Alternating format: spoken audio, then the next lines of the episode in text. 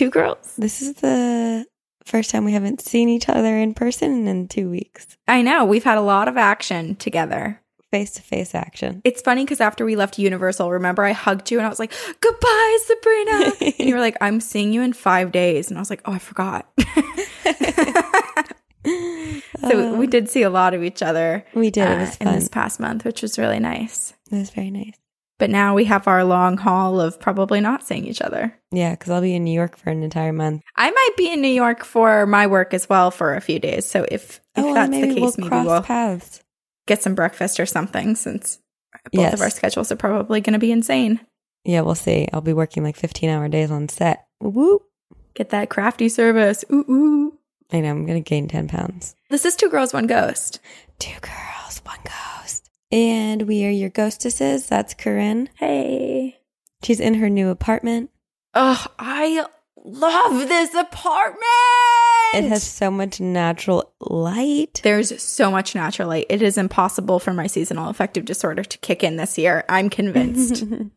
Your door opens all the way. I can actually open my door. I will say that although the building's pretty soundproofed to the outside noise, the inside noise, I was up like all night last night because there are a couple college kids that live in this building and they were Oh. doom, doom, doom. That's when you go upstairs and you bang on their door and you growl at them and pretend you're possessed and tell them if you don't turn that music off, I'll kill you. You know, I probably would have, but a few days prior, I ran into them in the hallway and then I heard as I had walked past and they thought that I was out of earshot, I heard one of them say, Oh, there's a lot of college kids who live here. And then I was just so happy that they thought that I was young. So I was like, I don't want to be not cool. I can't go tell them to turn their music down.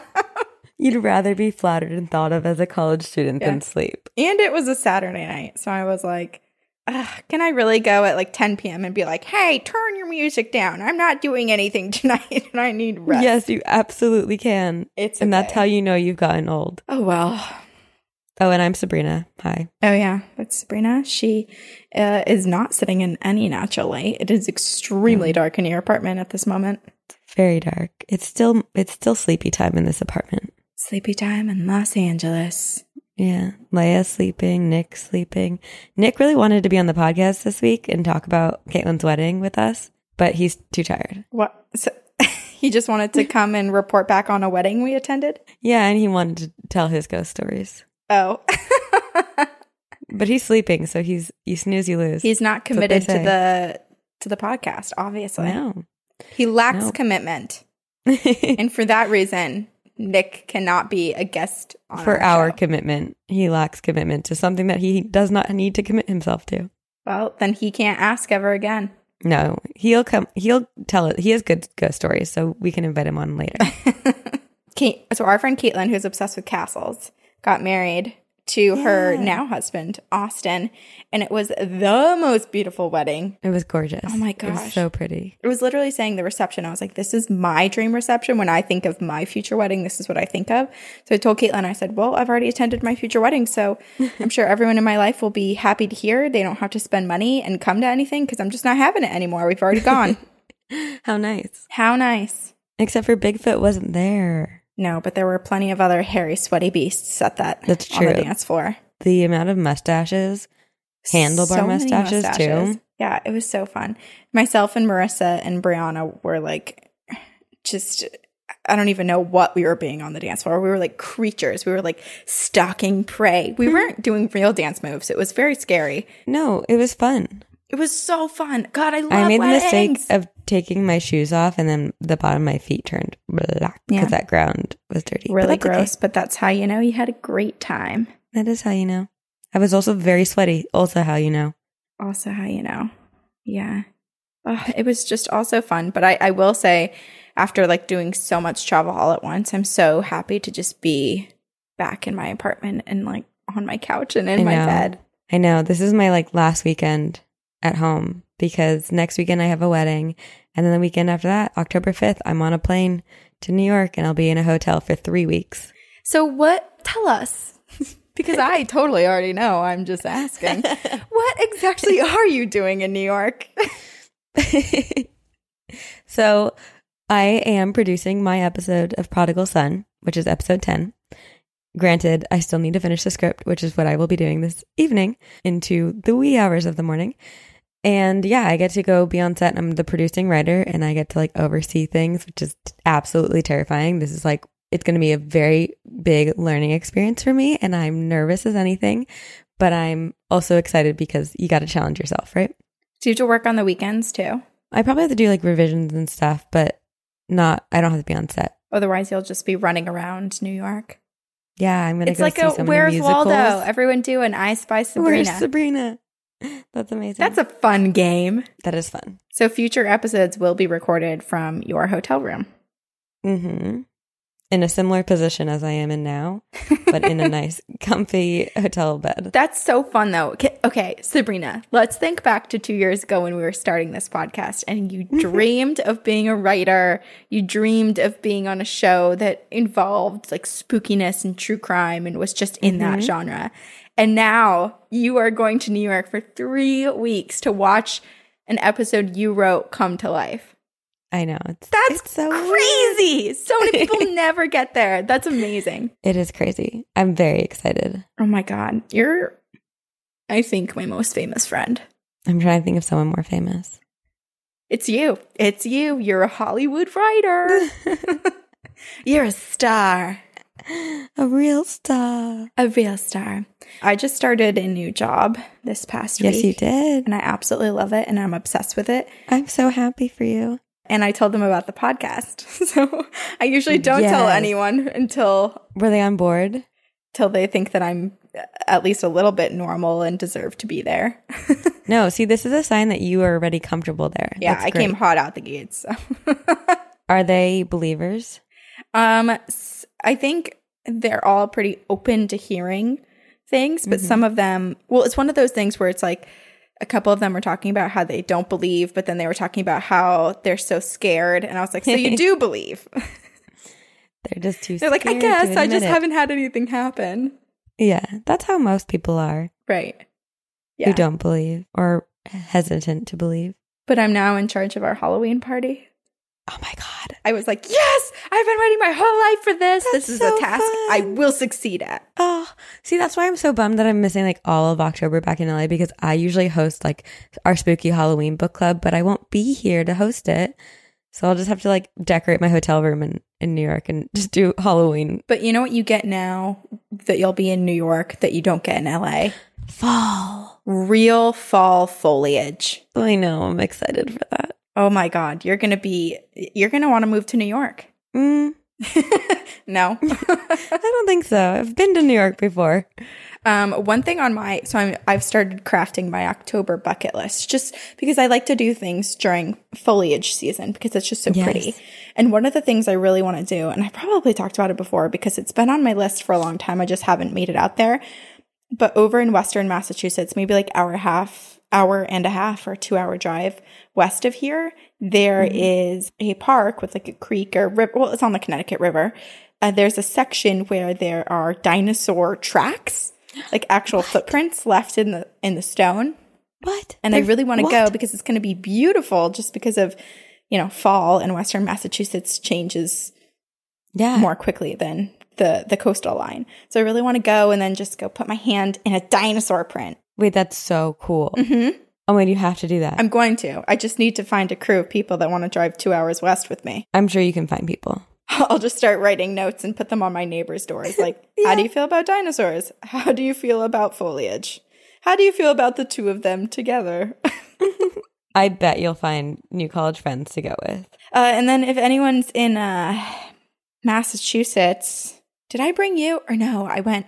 Wait, yes, me, you, and Allie Where? went to Connor's Where? farm. Yes, it's so fun. Okay, yeah, it's so fun. So if you're looking for just straight apple picking or just straight pumpkin patch with few crowds, this is not the spot for you. But if you're around the uh, like Ipswich, Danvers, North Shore of Massachusetts, East region, then you should consider going to Connor's Farm. We went last year and it was so freaking fun. I went twice last year. But Yeah. they just have everything. They have a corn maze, they have apple picking, they have a pumpkin patch, they have different food stands, they have a petting zoo, they have a little lake, Amazing. they have a, a tractor ride, and then they have a separate like little water barrel ride, and then they have uh, apple shooters and God, everything. A country market with the best cider donuts many people have ever had in their entire lives. It was really good. So that's my plug for Connor's Farm because it was so awesome last year that I'm like, oh, I'm gonna bring a couple of our college friends, um, like Eric and Mike and Jeff. They live out here now in Boston, so I want to bring them there. It's really fun. Which reminds me, something I was thinking we should ask our listeners to do is to send us like their Halloween traditions and email us what you guys do for the spooky season. What's your fun spooky thing that you do? And then also, obviously, Halloween costume ideas because Oh yeah, this comes out September 29th, which means Halloween is a month away. we should start. We did it last year in our encounters, suggesting a few fun Halloween costumes. Okay, that's a good idea. We should get that going again, but also listeners, you guys write them in, and then we will Yeah, report we'll- back some of the ideas Mhm. you guys have. Yeah, just do subject line like Halloween tradition and costume ideas. Yes, my favorite time of the year. Mine too. Oh my God. Wait, okay. I have to say, before we get into our stories this week, I need to say thank you to Rebecca and April because remember how I went to the Backstreet Boys concert and I said that I was so bummed I didn't get a t shirt?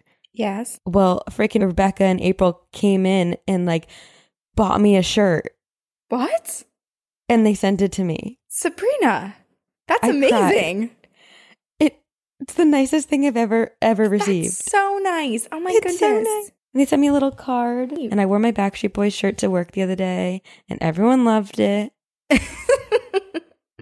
It was great. Goals to work in an office where you can wear a Backstreet Boys shirt into work. Yeah, it's very casual in my life. Oh, that's so awesome. I know I was very, very thrilled by it. Actually, speaking of listeners, and this is a not really a segue, but we got some mail, mail, and we have this wonderful written note from our listener Fiore, and she writes. Dear Corinne and Sabrina and Ghost, I love your podcast. I started listening to your podcast when I was 10. My birthday Oh. recently passed. Wink, wink. So I am 11.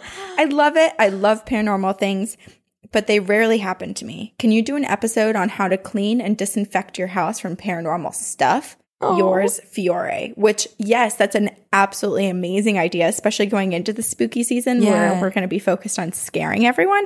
We should also talk about some of the ways that we choose to protect our Protect our spaces. Also, happy birthday. Happy birthday! Wait, can I see that note again? I want to Yeah. see it. And then, okay, so Fiore drew She's 11. a ghost and oh ooh i didn't notice this before that's so creepy there's like a handprint in a window and there's a candle and a planchette and a Oh ouija God. board and a bonfire and some peering eyes and a gravestone and a moon and a broom Oh, wait, whoa. She's It's so like stacked. an amazing artist. yeah look at the ghost it's pretty much an exact replica of the ghost in our logo in our it's so good We should post this on Instagram. Oh, it's so cute. so cute Thank Ugh, you. thank you fiore we love getting things like this this is so awesome Yeah, so nice. so nice Okay, this is a really fun. I'm very excited for this topic, especially going into October in the spooky season. And it's a pick from our Patreon donor, Sammy, who said she wanted us to do an episode on witches. Like, did you know where witches ride brooms rumors started? And like similar things to that, like the history and wh- where these stereotypes came from, which is really fun and interesting to look into.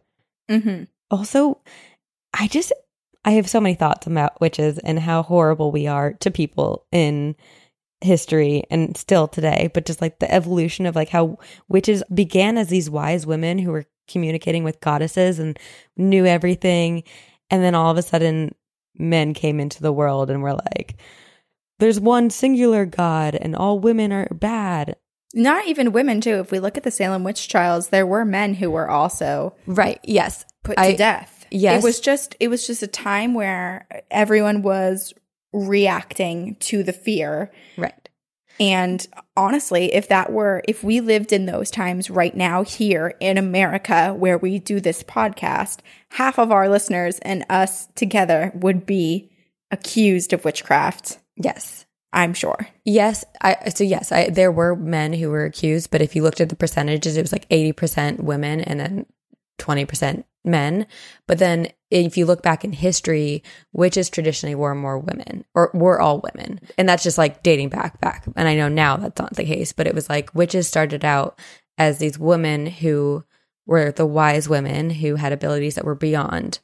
And now today the word witchcraft means craft of the wise. It has been taken from several different roots of words and it labels those who have the abilities that were beyond what was considered the norm. And it's, according to dictionary.com, the definition is it's a woman thought to have magic powers, especially evil ones, popularly depicted as wearing a black cloak and pointed hat and flying on a broomstick. So even the definition is the stereotype. Which is so interesting now because I think when we were growing up, when it came to magic and witchcraft. I mean, of course, some of those cartoons and shows that we saw still had like the evil witch and the evil person mm-hmm. in the mm-hmm. woods, like Snow White or something. But then we also grew up with Cinderella and with like, I don't know, so many Harry Potter, where it's well, like we yeah. would want so badly to be that person, to have those abilities. Yeah, Harry Potter definitely changed the game, I think. But even in Harry Potter, there's like the evil witches have some of the stereotypes. Yeah, well, because here's the thing neither of us are Wiccans, nor do we know much about the practice of modern day witchcraft. No. But it's one of those things, just like anything else in the world. Like I myself was raised Catholic. If you look at Catholicism and Christianity, holy crap, a lot of it is bad. So just with everything, there is the good and there's the bad. I yeah. think it's less about what it is and more about the person and the intentions of that individual working and around that realm and in yes. that space. Yes. But I, I'm excited because I feel like doing this research, it's like I'm happy to do the stories right and tell the history and the past of witches correctly. And and I, I love the idea that like female witches represent like female power. And I, I just like think there's like so much I don't know what the right word is. Like there's just so much Oh, I don't know what the word is. That's okay. We can skip over words.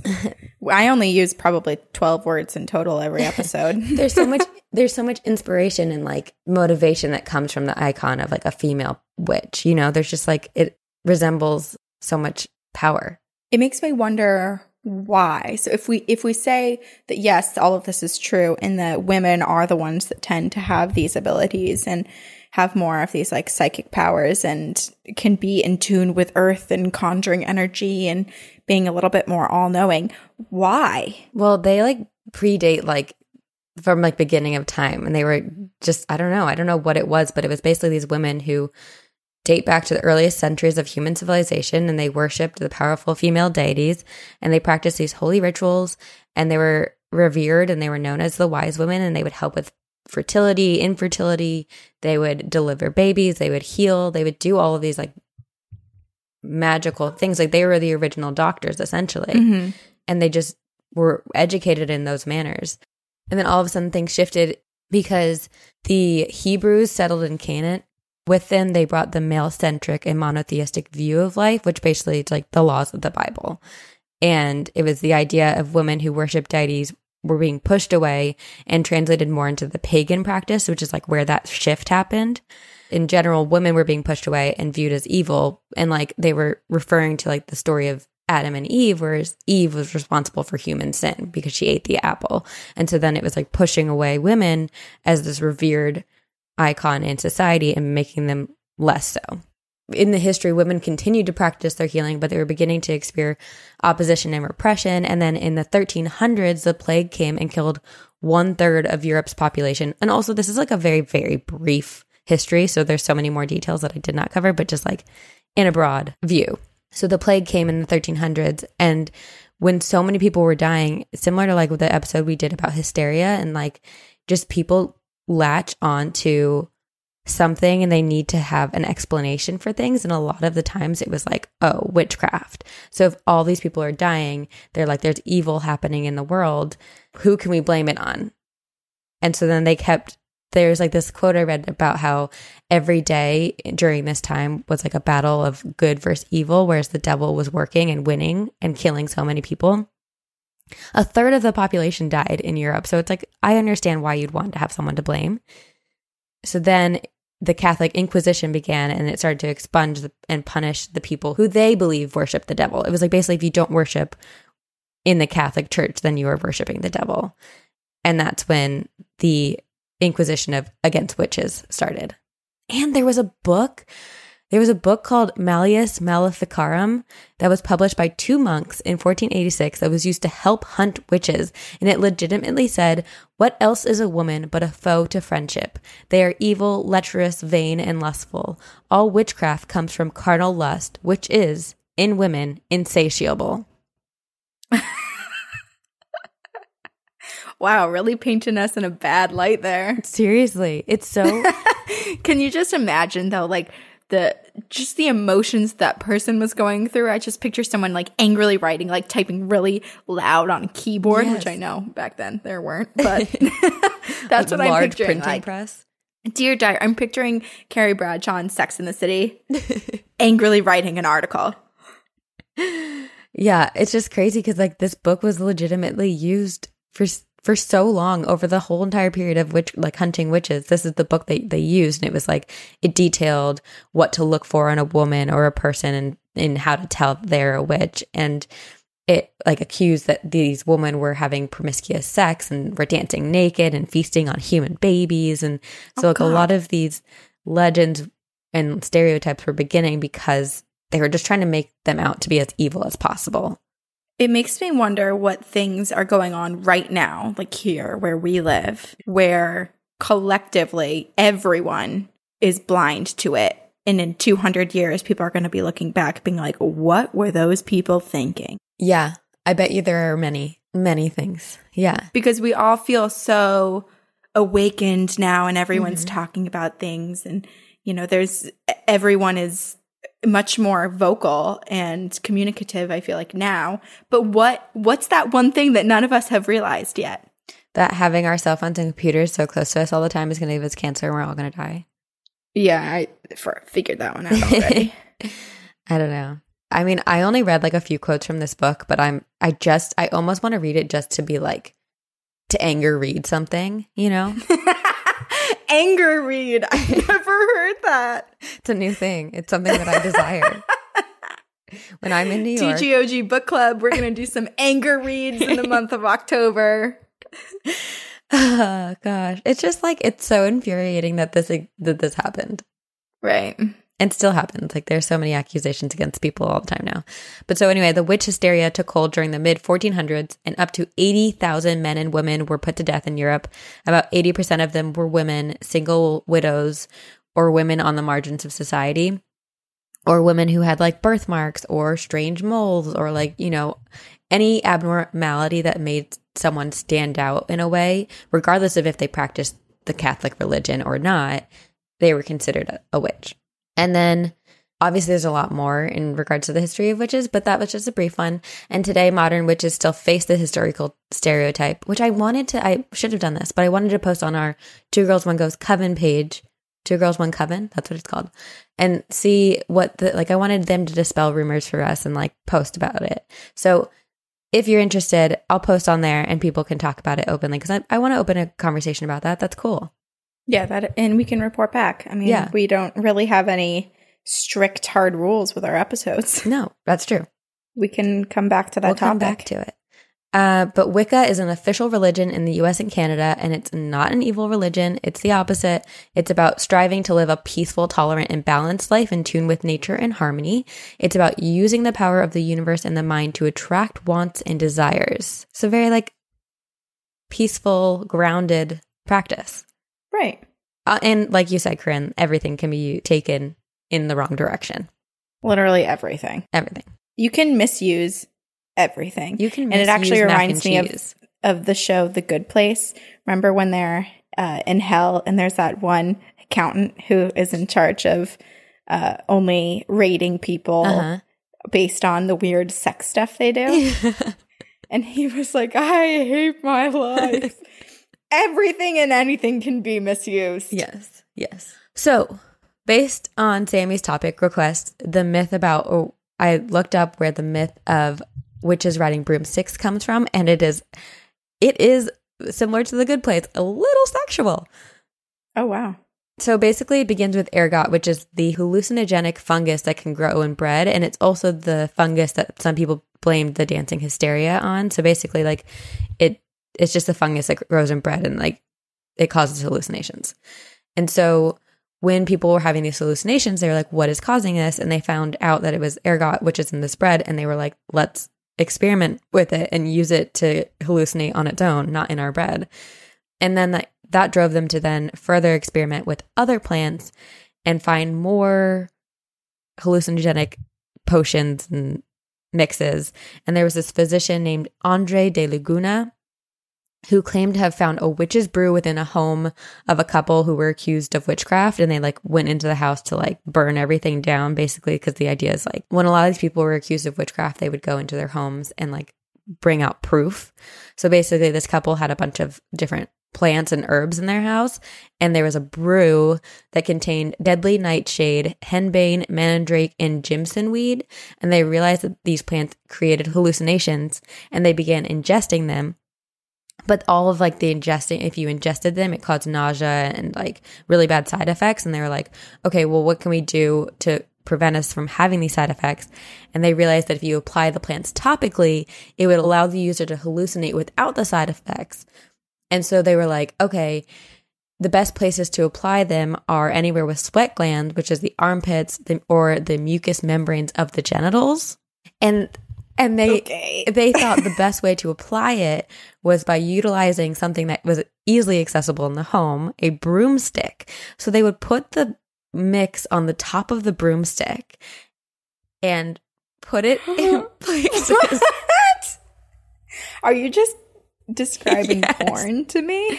like I mean maybe it's just like the like fear of like touching yourself. I don't know, maybe that's where it came from, but they decided to use a broomstick. I mean, I'm sure there's so many other ways that you could use it, but right. Better application yeah, but technique. So yeah, so they use brooms to distribute the ointments and potions, and they utilize the shaft to apply it in their armpits or their genitals. Hence, a witch and her broom because you use the broom for your potion. But the flying part came into the fact that witches were making the witch's brew, and then they would use their ointment laden broomsticks to get high, aka fly. So it all started because people Yes. were doing drugs. oh my Isn't that crazy? Yeah. People are doing drugs and then putting stuff Yeah. on their genitals. And from that, we now have the stereotypical Yes. witch. That's I know. unbelievable. It's very funny. Okay, so then the story I wanted to tell, in addition to talking about the history, is of Alice Kyteler, who is known as the first accused witch or first condemned witch, I guess. But in history, she's kind of like when you look up the first witch, she's who comes up. She was accused of denying the faith of Christ in the church, cutting up animals to sacrifice to demons, holding secret nocturnal meetings in churches to perform black magic, using sorcery and potions to control people, possession, communicating with a demon, and for having sex with an incubus that appeared as a man as a, and as a black cat, and for murdering her past husbands. It's a lot of accusations. That's a lot. Yeah. And her story has kind of become a legend and has morphed into a lot of other accounts. So there's some that have been dramatized and turned into folklore. But I listened to this really amazing podcast called the History of Ireland podcast. And it's just like a bunch of different stories about the history of Ireland and it's researched through the Irish newspaper archives. So shout out to that podcast. And I also think this is kind of a more accurate, less dramatized version of her story, which is so unlike me. right? So Alice was born in Kilkenny, Ireland, around 1263. She was an only child to a Flemish family of merchants who settled in Ireland in the mid late 13th century. And when her parents died, Alice inherited the family business, which meant she inherited a lot of money. And she was well educated, she was well off, and she had no problem finding someone to marry. So in 1280, she was married to, or she got married to William Outlaw, who was a very wealthy merchant and moneylender. And his brother was Roger Outlaw, who later became the Chancellor of Ireland. So that's important to note because she knew a lot of people in power. Together, they had two children, a daughter named Rose and a son named William Outlaw II, who went on to become the mayor of Kilkenny in 1305 and also later played a major role in her trial. So during their marriage, royal authorities began struggling to maintain their power. So this is like kind of in the background of like society and what's happening in Ireland. And eventually William got ill and died in 1285. But then Alice was like, don't worry, there are plenty of men. And she got married again to Adam Blond of Callan in 1302. And he too was a moneylender and a wealthy banker. And the events in this marriage were pivotal in the case against Alice in years to come because Adam Blond also had kids before he had married Alice. And so Alice now has stepchildren. But Alice and her husband Adam have so much money, and the people in Kilkenny are beginning to resent Alice and their family because they were so wealthy when everyone else was so poor. Like even the royal people in Kilkenny or like the higher statesmen were poor. And then there's Alice and her husband who just have so much money. So everyone was very envious of them. Why should Alice have more money than everyone else? And it got so bad that the authorities raided her son William's house and they found 3,000 pounds, gold, and jewels. And they tried to accuse Alice of the murder of her first husband. So they were like, Alice, you and Adam together conspired and killed William Outlaw, your first husband, took all of his money. How do we know that she didn't? I mean, we don't, but, but so they took her to court and they like raided her son's house and then she was found not guilty and they couldn't make the charges stick, which like made them angry. But like they had no proof aside from the fact that Alice had money, which is something that they were very envious of. And then Adam starts getting drunk and he's going on a drinking spree and he dies. And he leaves all of his money behind to Alice's son, even though he has his own kids. He leaves his money to William Outlaw. That's awfully suspicious. Yes, but I'm going to think the best of Alice. I'm going to try. It is very interesting. Her story is very interesting, but not worth accusing her of witchcraft. So Alice and her son now ha- have like all this even more money from her second husband who died.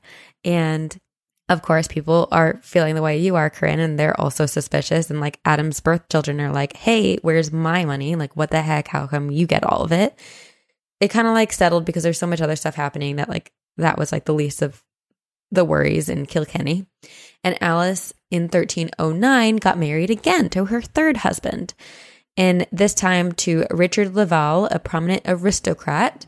And again, William and Alice profited from this relationship, and again, Alice's husband died. And by 1316, Richard Laval died, and Alice had to take his family. But like so Richard left money to her and her son, but Richard's family like wasn't going to give it to her, so she had to take them to court in order to get it because you're legally owed a widow widow's dower when your husband dies. So she went and took his family to court in order to get it. So it was was that like the version of today's life insurance? Mm, yeah, probably. But then Alice got married for a fourth time to the knight John Pere. He was a knight. So that means her marriage to him established her even more as a powerful person in society and gave her more protection. And granted, she stayed really close to Roger Outlaw, who was her first husband's brother. So, like, she has good relationships with all these people. So, it's interesting that so many people were questioning her because a lot of the other family members had no issue with her. She's married to John Pere now. He has even more protection, even more power. And then in the background of Kilkenny, the peace is being threatened because a war was happening because the Scots had invaded Ireland in the summer of 1315 and they kept moving closer and closer to Kilkenny. And so it caused all these horrible food shortages and people were starving and dying of famine. And so there's just like, people need to make a change. And now it's like March of 1317 and people are trying to point fingers. They're like, who's doing this? And the Bishop of Ossory, proclaimed that the devil was at work in Ireland. And no one could argue with him because everyone was like, this world is collapsing. Like, yeah, of course it's the devil. And in 1317, Pope John the 22nd promoted the original bishop of Ossory and appointed his replacement, who was named Richard Ledred. And now Ledred plays a massive role in Alice's life because he came from, I want to say maybe from England, but he wasn't an Irishman, but he came to Ireland and he transformed the town of Kilkenny. Okay. He's like the guy who led the accusations in the trial against Alice. So Alice's husband, John Pere, his father is becoming even more powerful, and his entire family, Pere family, is like this lawless family who basically controls all of Kilkenny. And by 1320, the town of Kilkenny was like the Wild West where violence was no stranger. And like LaPere would seek power by any means necessary, but he got power. And then when John LaPere died, so Alice's fourth husband died, but she remained very close to his family. And then when, because her husband died, this is when like everyone was like, okay, Alice, you're killing all your husbands, especially her second husband's children, Adam's children, are like, you've killed all of your husbands. And so then on October 14th, an army of colonists finally defeated the Scots, which is like amazing because it ended this three year war. But as much as people were like, okay, great, this is going to be the end of our like pain, it wasn't because they were still without food and they were still starving and they still had no money. And so Richard Ledred was determined, and this is the bishop, he was determined to put an end to this, and he thought Kilkenny was shameful. And so he gathered the clergy and proclaimed that people were banned from practicing other religions, and that if anyone were to attack members of the church, they would be excommunicated. And then people were banned from like singing secular songs. They weren't allowed to do anything outside of the church, and they weren't allowed to like meet in bigger groups than like three because it was like considered practicing another religion. And he ordered everyone in his clergy to report to him heretics. And he was like, You have 30 days from right now to report them to me. If you do not report them to me, you will be excommunicated. So basically, he forced everyone's hand. Even if they didn't know anyone, he kind of made it sound like you have to report someone to me. So people began reporting, even if they didn't have a reason to do so. And this was the opportunity that all of Adam's children and like people who were enemies to Alice had, like they took took this opportunity to be like, let's report Alice. So they all reported Alice eh, of killing her husbands and profiting from their deaths, but they had very little evidence. But then because like they couldn't prove that she killed her husbands, they're like, well, then let's call her a witch. And so then they accused her of being a witch and using sorcery to lure her husbands in. And so when Bishop Ledred heard of these accusations, he was like, this woman, this Alice is the reason everything's horrible is happening to Kilkenny. She is the witch who's colluding with the devil. And he really latched onto it and was like, we need to get rid of Alice. And so he was like the OG gossip. Basically, queen. we should put that on his tombstone. So, yeah, so he was just like, he latched onto this and he was like, let's get rid of Alice. And he believed and he started preaching that Alice made a pact with the devil in return for her personal reward. And this was proof that the devil was at work in Kilkenny. So in 1324, Richard Ledred was determined to prosecute Alice for witchcraft, but there were so many rules. You basically had to excommunicate someone first. And then once they had been excommunicated for 40 days, he could get the secular authorities to issue a warrant. But he was like, no, because if she's working with the devil, I can't give her this much time to plan and plot her evil doings. So he tried to like mm. go over all of the rules and he wrote directly to the chancellor. But guess who the chancellor is? Roger Outlaw. So it's Alice's first husband's brother. And so Roger oh. Outlaw is like, back off to Ledred. He warns him, like, do not pursue this. This is not, we are not going to support you in this decision. Stop obviously Ledred was like, mm, this makes me want to do it more. Like the fact that she has all these people protecting her makes me even more convinced that she's working with the devil.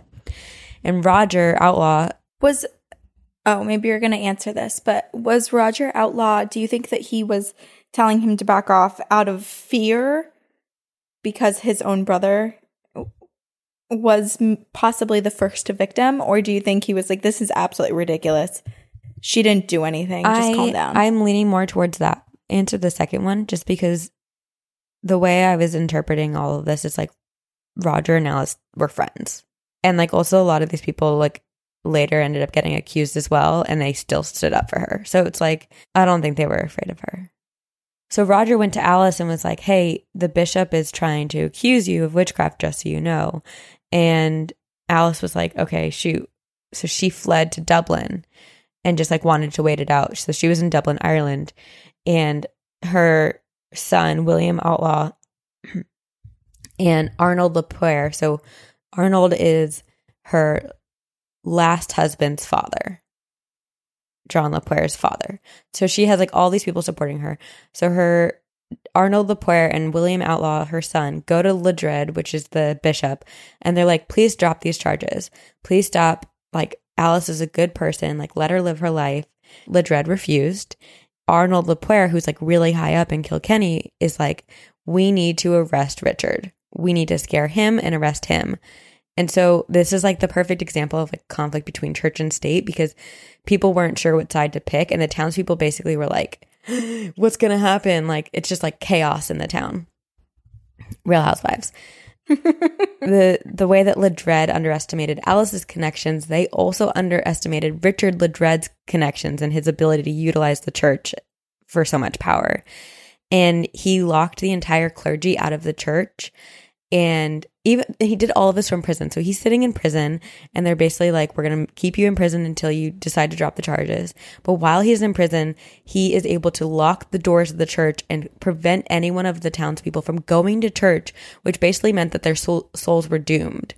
And then, like, no one was able to perform last rites on dead bodies, which meant that they would go to hell. And so all these people are freaking out and they're like, our souls are doomed. We need the church. Like, please give us the church back. And they were all waiting outside of his prison cell, begging for his help. Because of this chaos, Arnold Lapoire was forced to release Ledred from prison because it was like, your townspeople are just going to turn their backs on you because they need the church. There's this like strong belief and they need it. And so they let Ledred out, and Ledred stands before this massive crowd who have all been waiting for him to get out of prison. And he says, The noose is broken, and I am free. I am free to prosecute the devil. And he was speaking about Alice. Now everyone in the town has turned their backs against Alice. And Alice was in Dublin during all of this, but she got word of Ledred's release and she knew things were going downhill. And so she was like, oh no. And like Ledred was like, you need to come back here and answer your cri- for your crimes. And Ledred was being view- viewed as a victim, and like people all believed Alice and the devil were targeting him. And then in April of 1324, Ledred confronted Arnold Lapoire and asked him to obey the church and arrest Alice in front of the public. And Arnold refused in the public, in which was exactly what Ledred wanted him to do because now he was able to use Arnold's outright refusal against the church as proof that Arnold was practicing witchcraft as well. And then he tried to accuse every single person who was trying to protect Alice, proving that the power of the church was much stronger than the power of the state. And Alice decided to flee Dublin and she went back to Kilkenny, but like all of her allies were stripped from her. Soon, she and six others were accused publicly and shamed, and she decided to flee completely. And no one knows where she went. People think England. No one's ever heard from her again. But eventually, t- how horrible to be in a position where you are so targeted and consistently targeted, and no one's letting up, and it's beyond the part beyond just affecting you where it's now affecting everyone Yeah. in your life. So you feel like to save everyone else, you have to just right? escape But it didn't save everyone else and run away. That's horrible. That's so Yeah.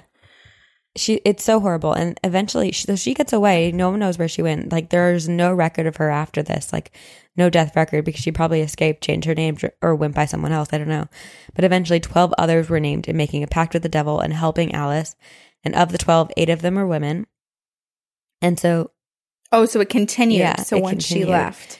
And he Wow. arrested her son and he he ended up pleading guilty in order to like not be burnt at the stake. And then there's this the woman who's like most known for this is Petronilla de Media and she was a maid servant of Alice's. And on November 3rd 1324 she was forced in front of a crowd and beat into confessing. And this is the confession that like implicated Alice like 100% definitively she was a witch. Because through this, which obviously is a forced confession, she claimed that Alice made an offering of three chickens to a demon, demon that she called Robert, son of art, and that Alice cut the animals into pieces, poured out their blood, mixed with their intestines with spiders and other black insects like scorpions and magical herbs.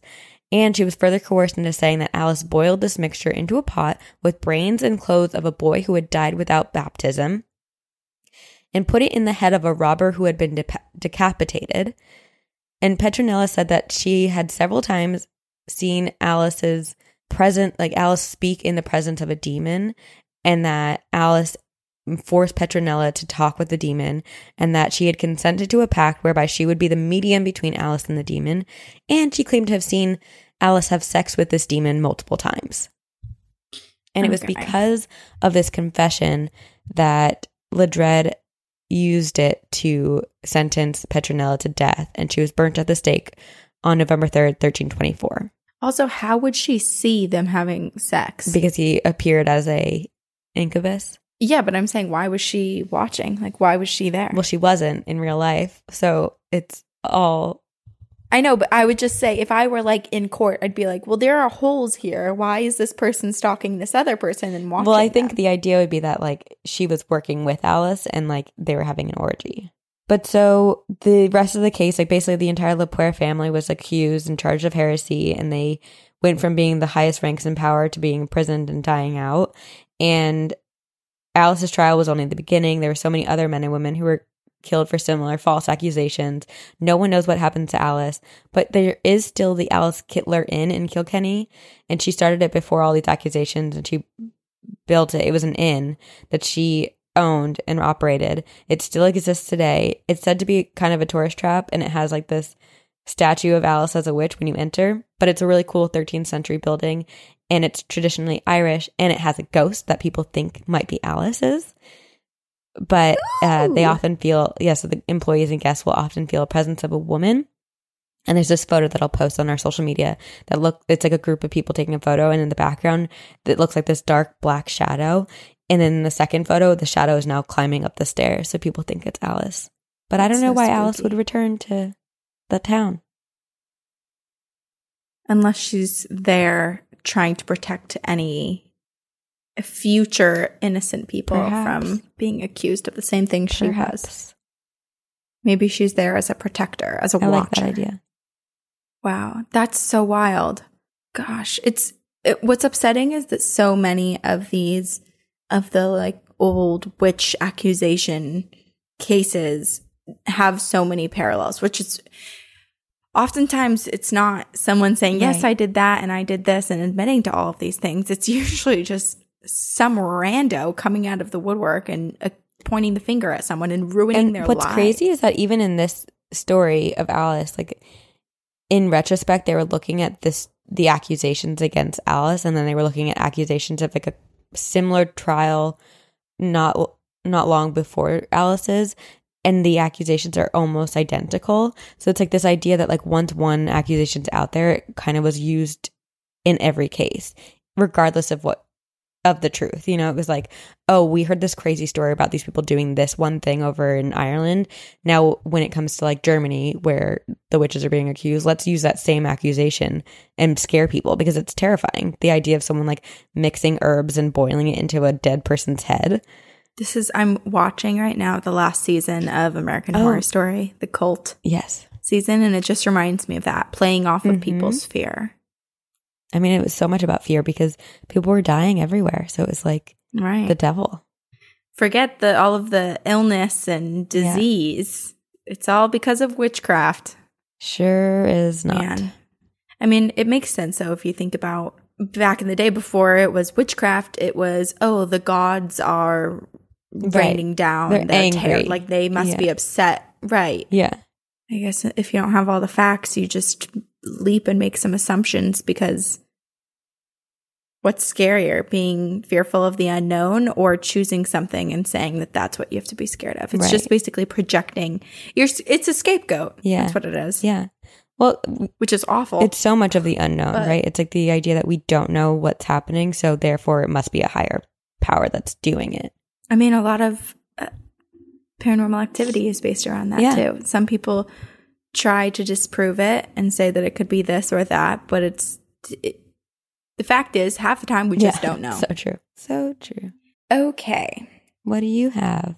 So, just going off of the theme, well, Sammy had asked, like, why do witches have brooms? Like, where did that come from? Mhm. And so it made me think of wands. And so um, I kind of did the same thing that you did. I picked out someone in history to highlight, but I also wanted to talk about where wands came from. Oh, cool. Where'd they come from? Not Diagon Alley. like, That's where ours came from. You know what's funny though is that I have a Harry Potter wand and you don't, which it seems so opposite of from what it the natural order would be. See, I have one from like way back when, so it doesn't have like the magical powers that the ones at Universal where you can like control things. Mhm. Yeah. And it's back at home in New Jersey. Shoot.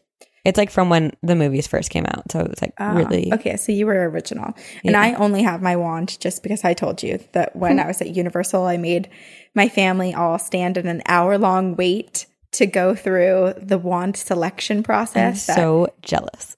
Yeah, and my dad was like, "I don't want to," and I was like, "I always wait for you because he goes on rides. I don't do rides."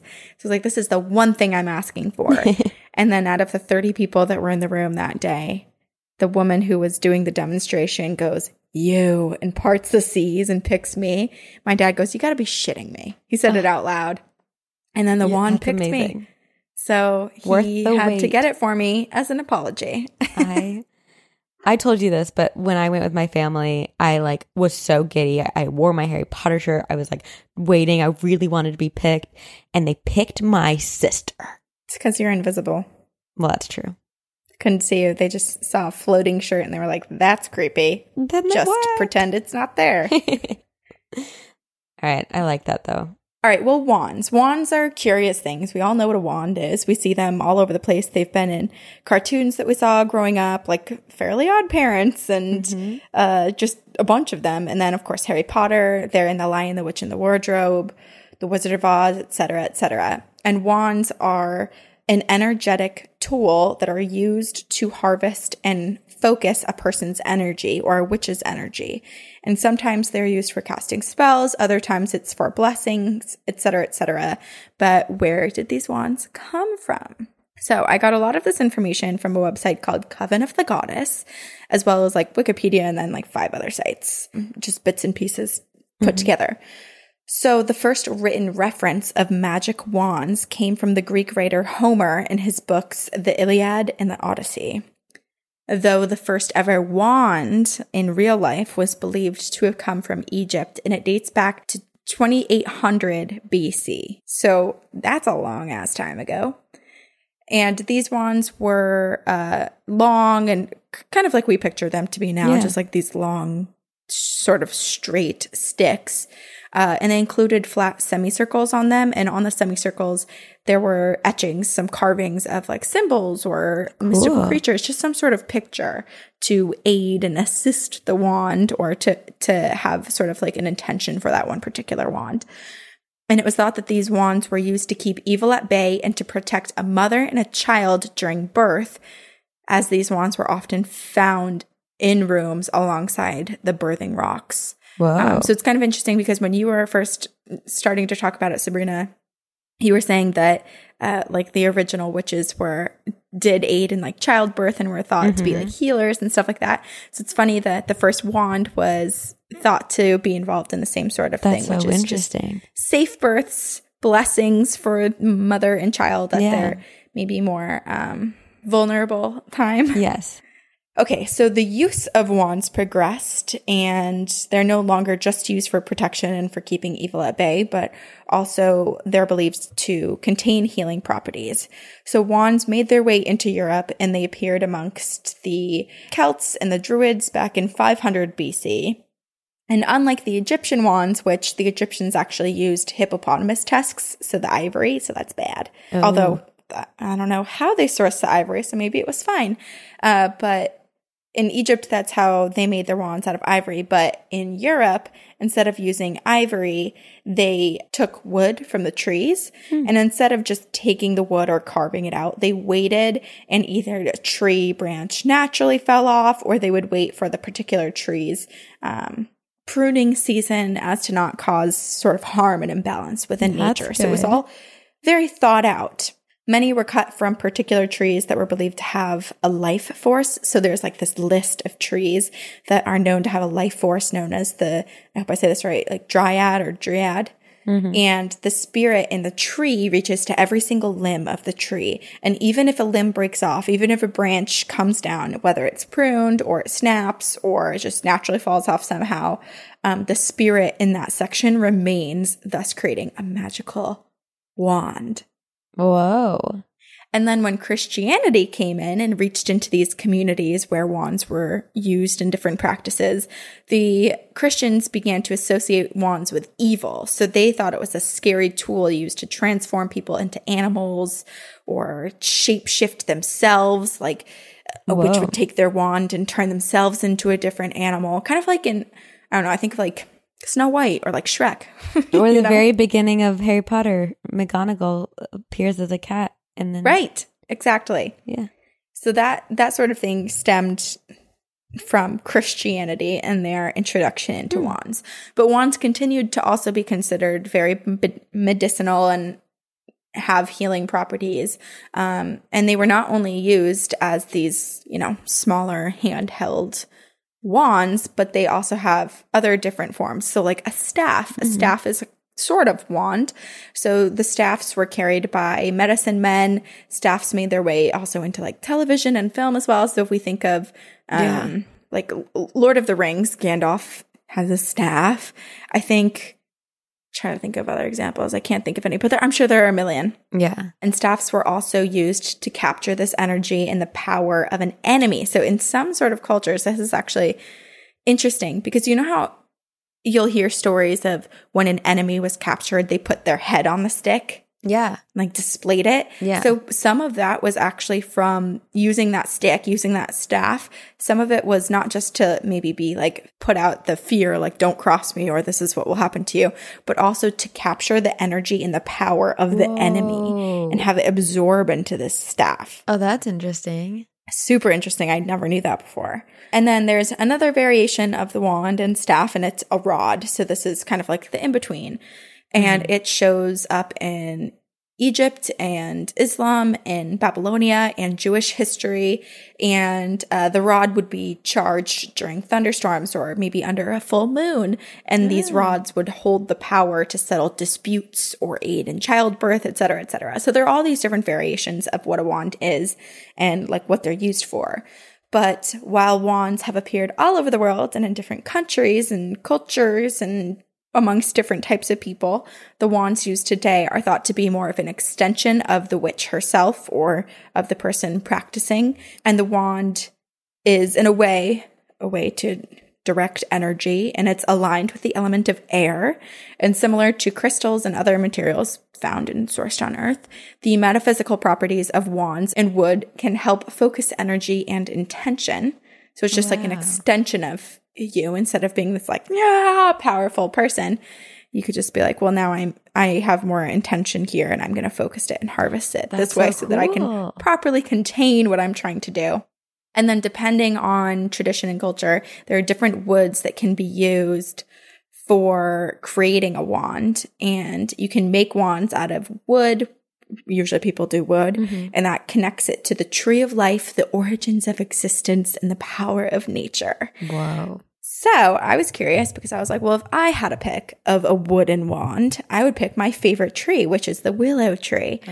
So I looked up some of the properties of the willow tree and if I had a wand carved from a willow tree, I'd have a wand from the moon goddess, and the wand's strengths include healing, protection, and summoning spirits. Whoa. Okay, Sabrina, what's your favorite tree? I'm going to see if this website has info on it.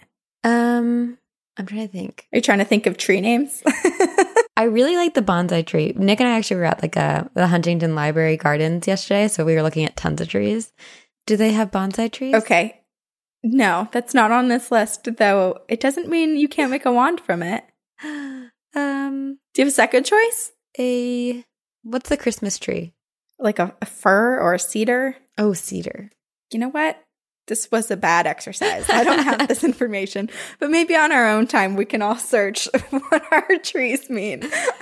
I guess I have no wand. this is why I have one and you don't. I'm just gonna pick up no, just this one stick on the ground and then be like, "This is it."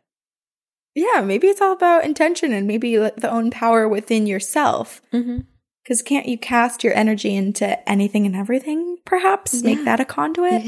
I don't know. I don't know the rules. I actually led a um in high school. I did summer camps, and I was like a teacher at summer camps. And one of my classes was fairy tales, witches, and wizards. and we all made our own wands. It was so fun. We like grabbed sticks from outside and made wands. God, that's a blast. It was fun. That's a good exercise. That's a good like if you have kids and they want a birthday a themed birthday party like that. That's such an easy exercise or like craft Mm-hmm. And it's for people outside. Yeah. set the kids up to do. Yeah. Yeah. So simple, so entertaining. Okay, but for the story part, for the the more um person based section of this, I wanted to look. Okay, so oftentimes, like we talked about it already in the beginning, but when you think of the history of witches, it's both frightening and then also incredibly sad. Like we went to Salem twice and learned a lot about the Salem witch trials Yeah. a couple of years ago and how scary of a time that was and how everyone lived in fear the fear of witches and also the fear of being accused. Right. And so I wanted to look at a different side of history at one woman in particular who was a witch and her powers were actually celebrated rather than oh, her oh, I love uh, that. be accused in a negative way and have her life ruined. So I chose to do Ursula Southiel. I hope I'm saying her last name right. In 1488, during the reign of Henry VII, Ursula was born in Knaresborough, Yorkshire, in a cave known now as Mother Shipton's Cave. So this cave sits along the banks of River Nid, and the day that Ursula was born back in 1488, there was a violent thunderstorm that rolled th- through the town, and it was believed that when Ursula was born, this thunderstorm was going on, and perhaps maybe that contributed to some of her powers. But Ursula was always very special. Her birth was different. She was not like everyone else, and she did have Wow. powers, and it's believed her powers were with her also because of who her parents were. So it was suspected that her mother, who was only 15 years old at the time that she gave birth to Ursula, her mother, Agatha, was a suspected witch, and Ursula's father was never named.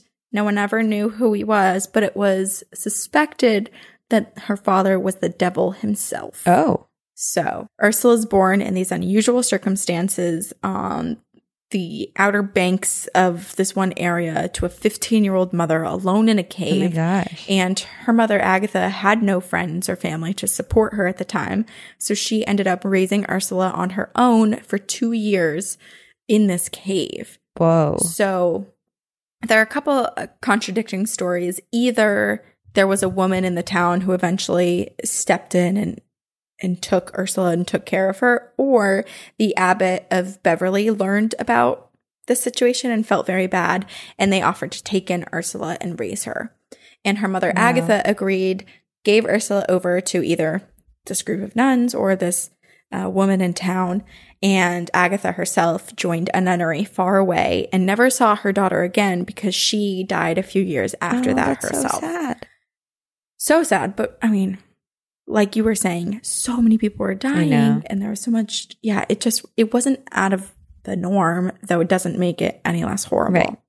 So Ursula's raised by either the nuns or the, this townswoman, and when she's still very young, some odd things start happening around her. So objects start to move mysteriously on their own. There is furniture that gets shifted, things appear in her crib, and these supernatural beings start appearing alongside her as well. So there's this one incident, this one tale where Ursula, when she was still a toddler, goes missing and everyone's panicked and people are joining some townspeople are joining in to search the property and the home for Ursula uh, to try to locate her, help everybody find this missing toddler. And these people at the time that they were looking came in contact with these supernatural beings who threw them around, basically attacked them. And these imps appeared in the form of monkeys, these like demonic entities Oh came as monkeys and they pricked terrified people and just scared everybody like crazy.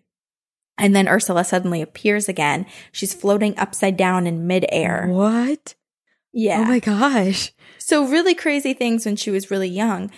But while a lot of that seemed to happen as a child, and actually now that I'm thinking of it, I'm picturing Jack Jack from The Incredibles. Yeah. Wait, totally. but like a lot of this stuff happened when she was younger and maybe less in control of her powers or just like really susceptible and open and maybe attracting things that weren't intentional. I'm also imagining the story of Hercules and like how they sent the snakes into his crib and Hercules like it killed the snakes. Just like these tests against a child. Right. Yeah. How powerful are they? Are they really authentically who we think they are? Right. So as Ursula grows older, everyone's now noticing how strange she is too, just in general as a, a person and also in her looks. So her legs were twisted, her back was bent, her nose was very long and crooked, and she resembled what is the kind of stereotypical witch that we have pictures of that children get, Mhm. like their spooky coloring books, like the witch with the, you know, I don't know, the warts, on her nose. the like crooked nose, and yeah. yeah. So that's that's kind of what she looked like, and people considered her to be quite unattractive, and uh, called her. This is super mean, but they called her hag face and the devil's bastard. oh, So Ursula uh, was also described in her biography that came out about like 80 years, 70, 80 years after her death. The biography described her as larger than common, her body crooked, her face frightful, but her understanding extraordinary. whoa, But nonetheless, it wasn't, it didn't make it easy growing up as Ursula. I mean, she had it tough pretty much from the very beginning. And then she was being teased by all these local townspeople on her looks. And so she decided, you know what? Maybe I'll just be better off living peacefully away from so much social interaction and these assholes. yeah, I don't blame her. So she often returned to the cave on most days. Aw. She spent a lot of time in the woods. She taught herself about the forest, about the herbs, the plants, the flowers that grew locally, and she learned how to make different remedies and potions out of these plants. Amazing. And she began to sort of make a name for herself as not only a healer with these traditional remedies, but also Ursula had these magical powers, and she was thought to be able to predict the future. Whoa, So people began to fear her, but unlike many other accused witches in history, she was also highly regarded. So it was like uh, almost, I think, I like to think of it as like an excited fear. yeah. This is really cool, but it's unknown to me and I don't get how it works. So I'm scared, but I want to know my future. There's like reminiscent layers of the Bell Witch Cave. You're right. Yeah, this- I was thinking this when I was Yeah. writing it about John Bell and his family and the Bill Witch. Yeah, the caves. So Ursula, she starts telling people their fortunes and she makes little small predictions. But as she gets older and as she practices this, she becomes more confident in her abilities. Her premonitions grow stronger and they become more and more accurate over time. So Ursula was also talented enough at this and accurate enough with her predictions that she was able to just make a living off of fortune telling. So super successful for her. And uh, she was known, got the nickname as the Knaresborough prophetess and witch. Mm. So despite her poor looks, according to others, and her unusual upbringing, Ursula gained a ton of respect from everyone around her. And at age 24, she ends up meeting this carpenter from York named Tobias Shipton. And she and Tobias, Toby, whatever his name is, they get married and then they live kind of like a nice little quiet life together. Hmm. But a few years down the road, Toby passes away as well. And oh. they had no children. So it basically just left Ursula alone once again. But she kept Toby's last name. So she was Ursula Shipton. And as she got older, as she aged and became an older woman, she was nicknamed Mother Shipton, which is why the cave is now called Mother Shipton's Cave. Okay. So while her life was relatively quiet after, you know, her upbringing and all the craziness that happened then and the bullying, um, she regularly shared her prophecies with everybody. So she was compared at the time to Nostradamus, both I think because she had so many predictions, but also because some some of them were broad enough that they could be applied to many different Right. incidents. Yeah. So also that's what I was thinking about when it was like, oh, as she got older, she got more accurate. But I was like, did she get more accurate or did she just get better at wording things? Or are prophecies more of a broad thing that like because you can't give away too much, so she like is only receiving messages that are broad. Right, that's true. That's very true. But anyway, so she became the greatest clairvoyant and witch in all of England. So instead of being accused and tried and hanged, she was celebrated. She was Wow. trusted. She was a powerful woman. And unlike many of the other witches in history who were killed by their peers, Mother Shipton actually lived quite a long life and she died naturally at the age of 73. And it was said that she foretold her own death as well in one of her prophecies. Whoa. Uh, Mother Shipton told many fortunes and prophecies, and over the years, her predictions, many of them came true. Her predictions were sometimes vague, but nonetheless, a lot of them were somewhat accurate. Uh, there's no recorded prophecies from when she was alive, but her biography came out some like 70, 80 years later, and her predictions were included in her biography. And it was published over 20 times between the years 1641 and 1700. Whoa. And there's actually quite a bit of controversy over whether or not Mother Shipton truly existed in all of her prophecies because there weren't, at the time that she was alive, there weren't any documents directly calling her out during the time that she lived. Though King Henry VIII did write a letter referring to the Witch of York, which some people believe may have been a reference to Mother Shipton. But it is believed that she predicted a bunch of different things like the Spanish Armada defeat, the Great Plague of London, the Great Fire of London, the execution of Mary Queen of Scots, and just a bunch of other things.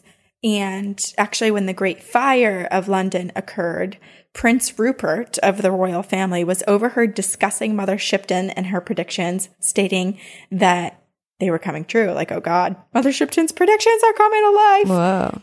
And then she also predicted that Prince Edward, the only surviving son of Prince Henry VIII, was going to die at a young age. And he did. He died in his teens. Um, and then there was a cardinal, Cardinal Wolsey. He was the Archbishop of York. He was actually quite upset with Mother Shipton at the time that she was alive because she had predicted that he would see the city of York, but he'd never get to enter it. And he was Oh. like, What do you mean I don't get to enter York? I am the Archbishop of York. He got all upset. And so he sent three of his friends to go visit Mother Shipton and intimidate her, you know, rough her around a little bit, like Whoa. threaten her. And so they told her, they said, Mother Shipton, you must recant your statement. You must withdraw this prediction. And if you don't, Cardinal Wolsey will have you tried and burned as a witch What? as soon as he gets here to York. Oh my gosh.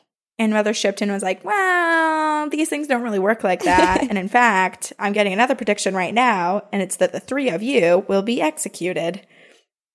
And so they're like, what? This isn't going the way we want. And they go back, report back. Mother Shipton's just like, sorry, it's the way it works. I don't universe." control the future. It just comes to me. Yeah.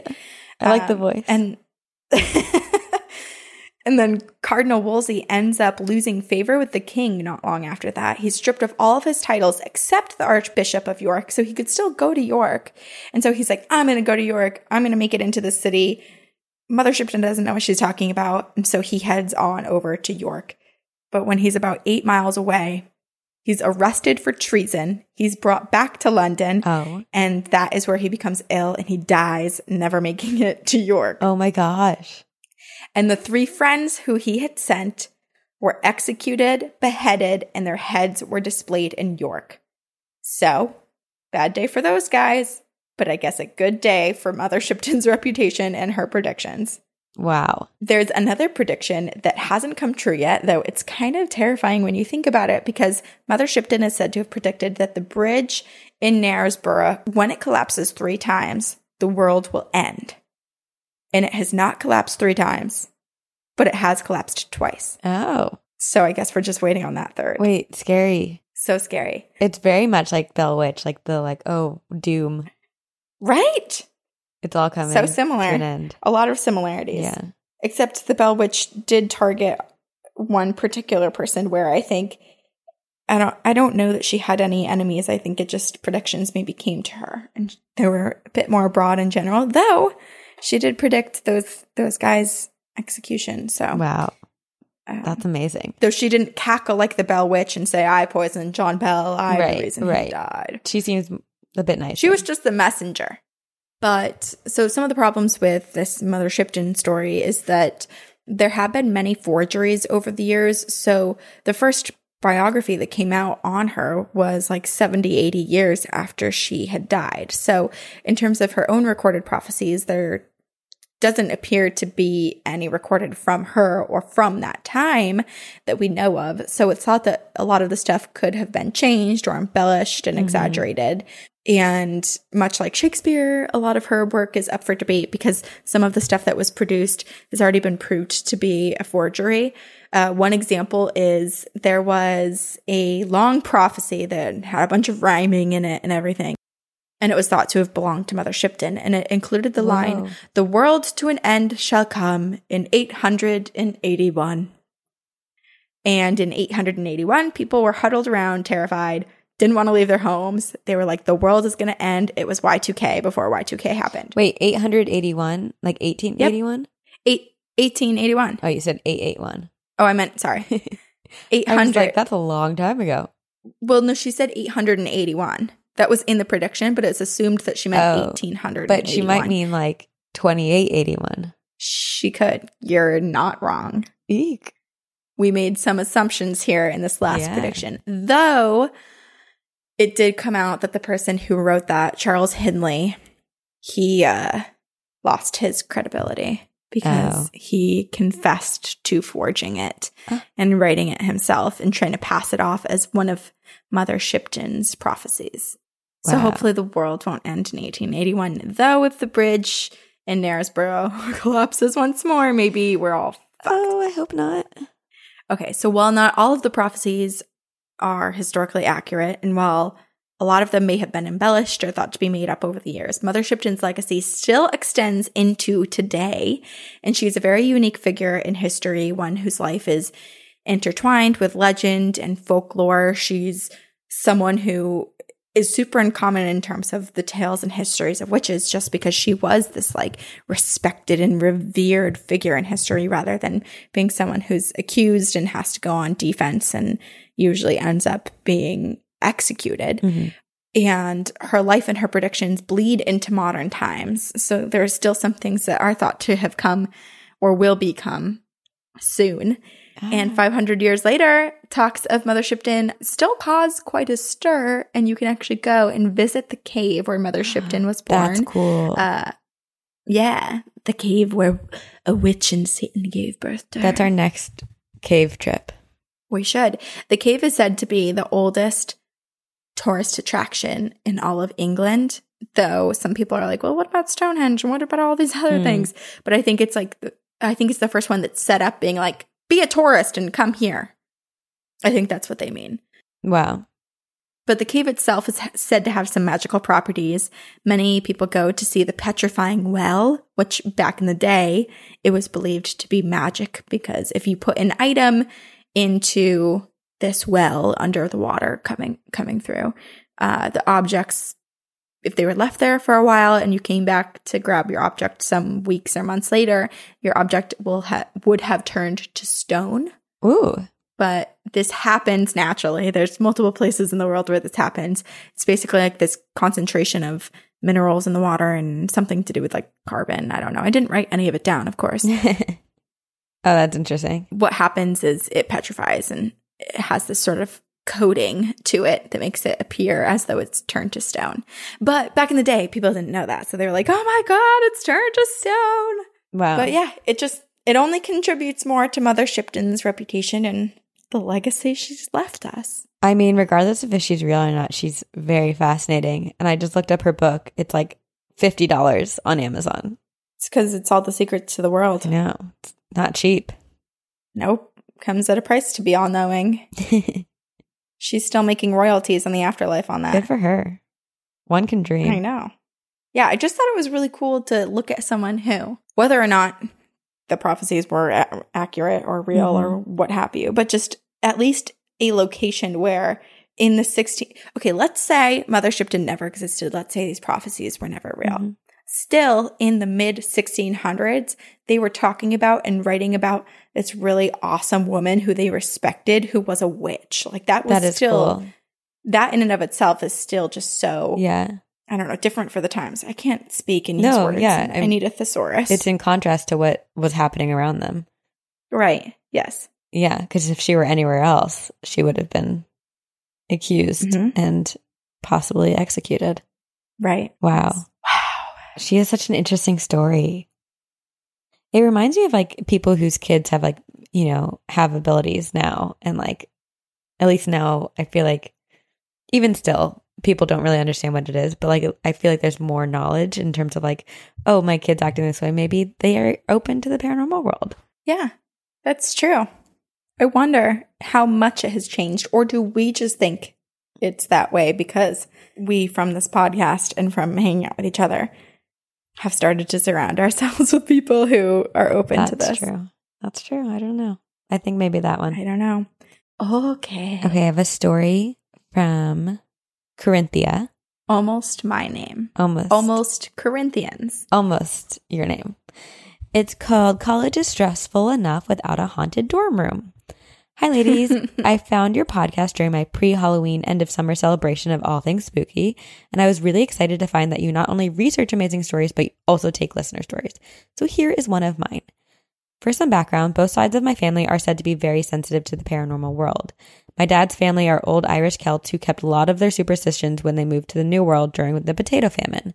My dad, all four of his siblings, and my brother and I have dreams that come true, vague premonitions about our everyday life, which can be anywhere from weeks to years away. When my dad's mom died, we covered all the mirrors in the funeral home so her spirit wouldn't be trapped. And when my uncle took pictures of my grandma in the coffin, my dad's whole family became enraged and distraught. They thought her soul would be trapped or her spirit would be angry because there is now permanent evidence of her death, so she wouldn't be able to move on. It's so intense of a fear that when my grandpa died, everyone insisted that he be cremated because he was a violent, angry person in life and they didn't want to risk anything in death. Yikes. Wow. My mom's family is on a whole other level. We're old Pennsylvania Black Dutch, which just means German. And part of our tradition is sharing stories about witches, demons, supernatural creatures with our children to teach moral lessons. My mom's family first came to the colonies in the 1600s because my great something grandma was tried as a witch in Hesse, Germany, but was ultimately released. Her daughter in law was not as lucky. She was tried and convicted of witchcraft, had her tongue cut out to keep her from bewitching the jury, and eventually hung herself in the witch's tower to avoid death by fire. Her name is inscribed on that tower along with all the others tried and convicted. Wow. It is generally agreed that I am the most sensitive to paranormal spiritual things in my family, second only to my mom. When I was born with multicolored eyes, green, blue, silver, and yellow gold, my mom was convinced that this was the mark of a witch. And when I showed increased sensitivity, it only confirmed her beliefs. And the story I want to share happened when I was in college in the early 2010s. I attended a small private liberal arts college in California. And because we were in Central Valley, we had 100 plus degree days for a week at a time in July and August. The August of my sophomore year started out pretty normal. I moved into a dorm with my roommate, who was also my best friend, and I had a weird vibe. But at the time, I assumed it was just because none of the other rooms had people in them since we moved in a week early. When people finally arrived, the weird feeling didn't go away, but I chose to ignore it. After a few weeks, my roommate noticed that our room was really cold, like you could see your breath, in August. We assumed it was just a broken thermostat, so I turned our in room unit off and let our RA know. Maintenance came to look at it, but said it was working fine and the room was hot when they were there, which is crazy because I was there when they were and I was freezing. When September came, things escalated. Above our room was the living room of the upstairs dorm, and we would often hear people walking through to get to their rooms. And when Labor Day weekend came, we knew everyone upstairs was gone on sports trips, but because they were all athletes. So we shouldn't have heard anyone. 11 p.m. comes around and we hear a loud thump, like someone has dropped something heavy in the living room. Then another one a little further away. We went upstairs to check, but no one was there and nothing was on the living room floor. After that night, we heard the thumps regularly. A few weeks later, my roommate mentioned experiencing sleep paralysis and having a shadow sit on her chest. She tried to scream out to me, but no matter how hard she tried, no sound came out. When she finally could move, she saw the clock on the microwave and it read 222. It really freaked me out because I awoke from a deep sleep very suddenly at 222. Ooh. Over the next couple of weeks, I woke at the same time and she saw more shadows while being paralyzed. We finally managed to convince our RA that something was happening and held a prayer circle to cleanse our room of evil spirits. When we went to sleep that night, my roommate and I were in our bed and our three friends were sleeping in sleeping bags on the floor. I awoke at 2:22 sitting up in bed. I was disoriented and realized I was really thirsty, like my mouth hurt from how dry it was. When I looked over to where my friends were, they were all gone. They had all had been creeped out overnight and chose to sleep in the living room instead. When I asked why they left, the door opened to my room. My friend looked at me really freaked out and said, We didn't. It just kept opening on its own. I would shut it and then turn away and then it would open again. The, no- the door never stayed closed after that, though maintenance again said nothing was wrong with it. Obviously, holding the prayer circle had made whatever it was angry because things got worse.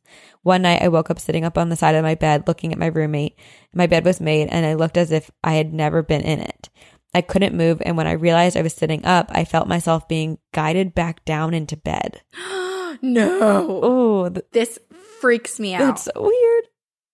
The next morning, my roommate told me she woke up at the same time and saw me looking at her, but when she tried to call out to me, nothing happened. The next night, the door to our room slammed closed at 2:22 when three shadowy figures walked through it. The picture hanging next to the door fell from the wall even though it was screwed in and shouldn't have been loose. The next night, I scared myself awake because I could feel my left hand reaching out for something above my head while I was laying in bed asleep. I laid awake until sunrise, feeling as though something had been pulling me from bed. I also had many occasions where I could hear myself talking while I was asleep. It's so hard to describe and infinitely terrifying. When my roommate and I left at Christmas break, we agreed that if things weren't better, we'd ask for a priest to come and help us. But when we returned in January, nothing happened. The door worked, the thermostat worked, and the eerie feeling I had when we first moved in was just gone. I don't know if my school performed a cleansing because it's a small Christian college while we were gone, or if the demon got bored without us there, but it was quiet that last semester. However, I think it followed me from place to place because my senior year I lived in a different dorm that weird ha- stuff happened as well. And the summer after that, I worked at a Christian summer camp and had something really terrifying happen. I have lots of other stories like the time a crow appeared out of nowhere in a locked cabin, or the time a camper was possessed by an angry spirit and she wrote the burn book while sitting up in bed with her eyes closed, or the time I visited the Winchester Mystery House and started to lose my vision and almost passed out. I can send you those stories too if you'd like. We would send them. I thought you ladies would appreciate the weirdness that was my sophomore year, Corinthia. Okay. this was all contained basically to a dorm room. Yeah, yeah, a dorm room. Yeah, it's crazy to me that I'm okay. It's not crazy to me. It kind of makes sense because we've talked about it before about how like dark entities like to challenge people who are very religious because it's like a challenge for them, and it makes sense that they would follow her to like a Christian school and to her her Christian summer camps, places that I feel like Yes. they challenge themselves in. It's also interesting that her and her roommate both had things happen to them at the exact same time. And sometimes they were together in the room noticing the other, but they each had separate experiences. It's it, I, to me that's really cool because it's like they're very connected, but also the entities targeting both of them. right. But it made me feel like the entity was more in control. Like it was almost a fear thing to be like, oh, I'm going to have them both realize that this is happening to them at the same time. Yeah, but like one is not going to be able to register the other and is going to feel out of control where the other one is you know like to be like oh you might be together but i'm in control here Mm-hmm. and you don't know what's going on like i will give you two separate experiences yeah. You can reach out and touch the other person but it doesn't make you safe Oh, and the idea that she was like being pulled out of bed, like the one experience where she felt like she was being guided back into bed, makes me think like she went somewhere and then this entity was putting her back in bed. that's so scary It's so terrifying. because you think you're safe in bed too like she was sleepwalking, but was she? She was being guided by a demon. yeah i don't like thinking about that So scary. I'm not gonna. I'm not. Where do I sleep now? in your Brooklinen sheets. In my Brooklinen sheets. okay, I have a story for us. This is from Alyssa.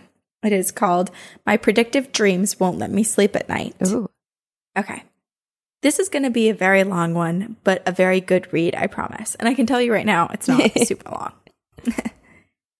Yes, it's 2:17 a.m. at the moment and I'm meant to be at work at 9 a.m., but my dreams are keeping me from staying asleep. For as long as I have been able to speak, I've had nightmares, but these nightmares come Oh true.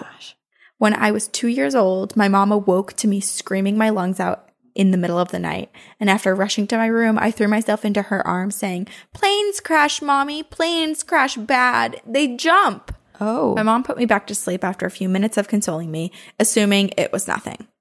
About a week later, the tragic events of 9 11 happened. The planes did Whoa. crash bad, and many people in the towers did jump from the buildings to try to escape the fires that had occurred along with it. When I was three, I told my mother that Papa is going to go to heaven after he meets the baby. What baby? she asked. And I told her the one in her tummy. She hadn't told me that she was pregnant yet. And my dad's grandfather, oh gosh. Papa, was in excellent health at this time. But seven months later, Papa was very sick, and my weak old baby brother was being kept away from him so he wouldn't get infected. I begged my parents to bring him, my brother, to Papa, repeating that Papa was running late. My parents Oh my reluctantly took him, and the man was absolutely overjoyed. He passed the next morning. In 2014, I predicted the deaths of both my baby sister and maternal great grandfather in the same dream, which was filled with the sound of a heart monitor, almost like background music. Whoa. And they passed two weeks apart that December, both from heart issues. Months after my high school Oh my graduation, gosh. I had a dream that a girl that I knew was going to be shot once in the back of the head by accident, but I could never see her face. And soon after, a girl that I graduated with and had talked to a few times was killed by a drive-by when a stray bullet hit her in the back of the head. Last year, I had a dream that my grandmother was dying and the whole family was there. A little boy that looked like my aunt, yet she only had daughters, ran up to me and I instinctively called him Jackie. The next month, my grandmother passed very unexpectedly, and my aunt announced her pregnancy. Oh. I soon discovered that she was pregnant with a boy, which is a rarity in my family. He's the first male cousin out of 11 between my mother's siblings. What did she name him without my mentioning my dream to her? Jackson.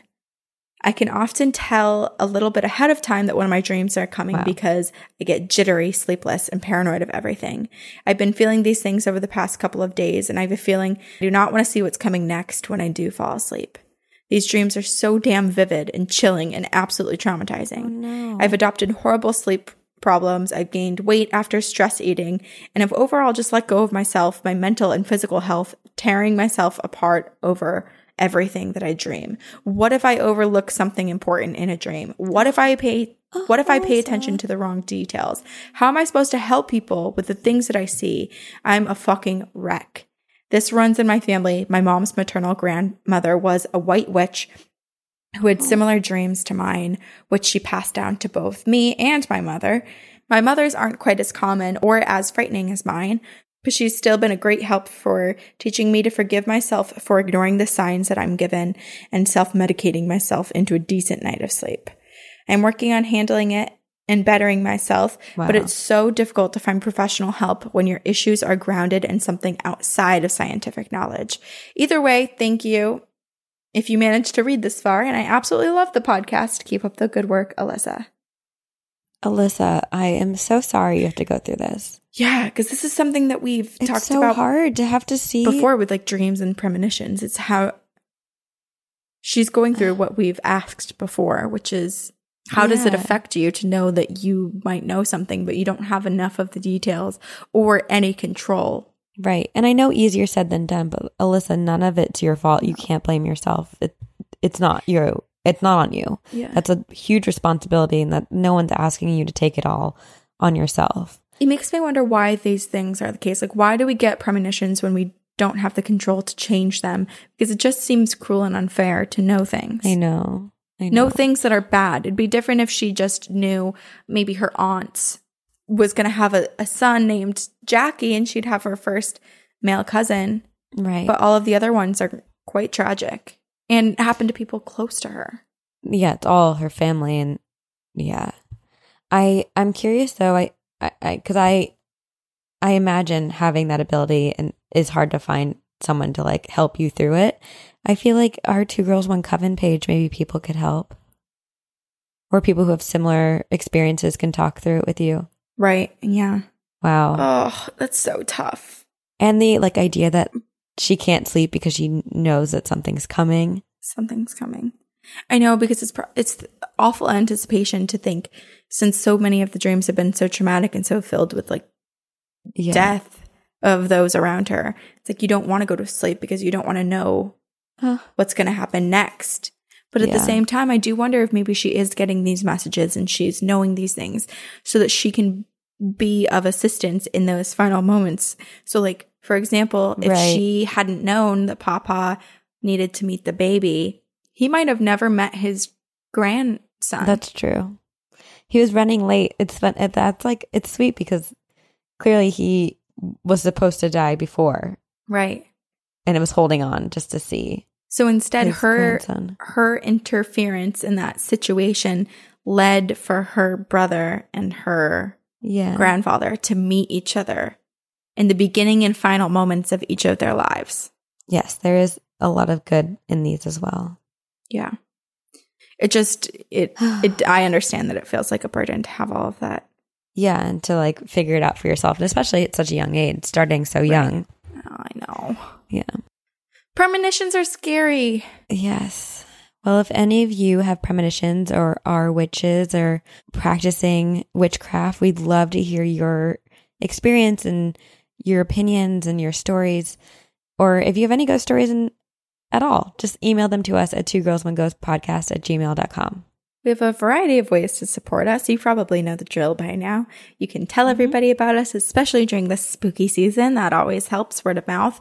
And then also reading and reviewing on iTunes is huge because that's what keeps us towards the top of the charts and helps other people find us on their own when they're just perusing. Yeah. We have social media and we have merch and we have Patreon if you guys want to support us through Patreon or just buy merch and then wear your rep our, rep our podcast and tell everyone about it and join our pyramid scheme. Perfect. Yeah. That's all. Quick shout out to Eric Foster at Upfire Digital for editing this episode. We appreciate you. And we will see you on the other side.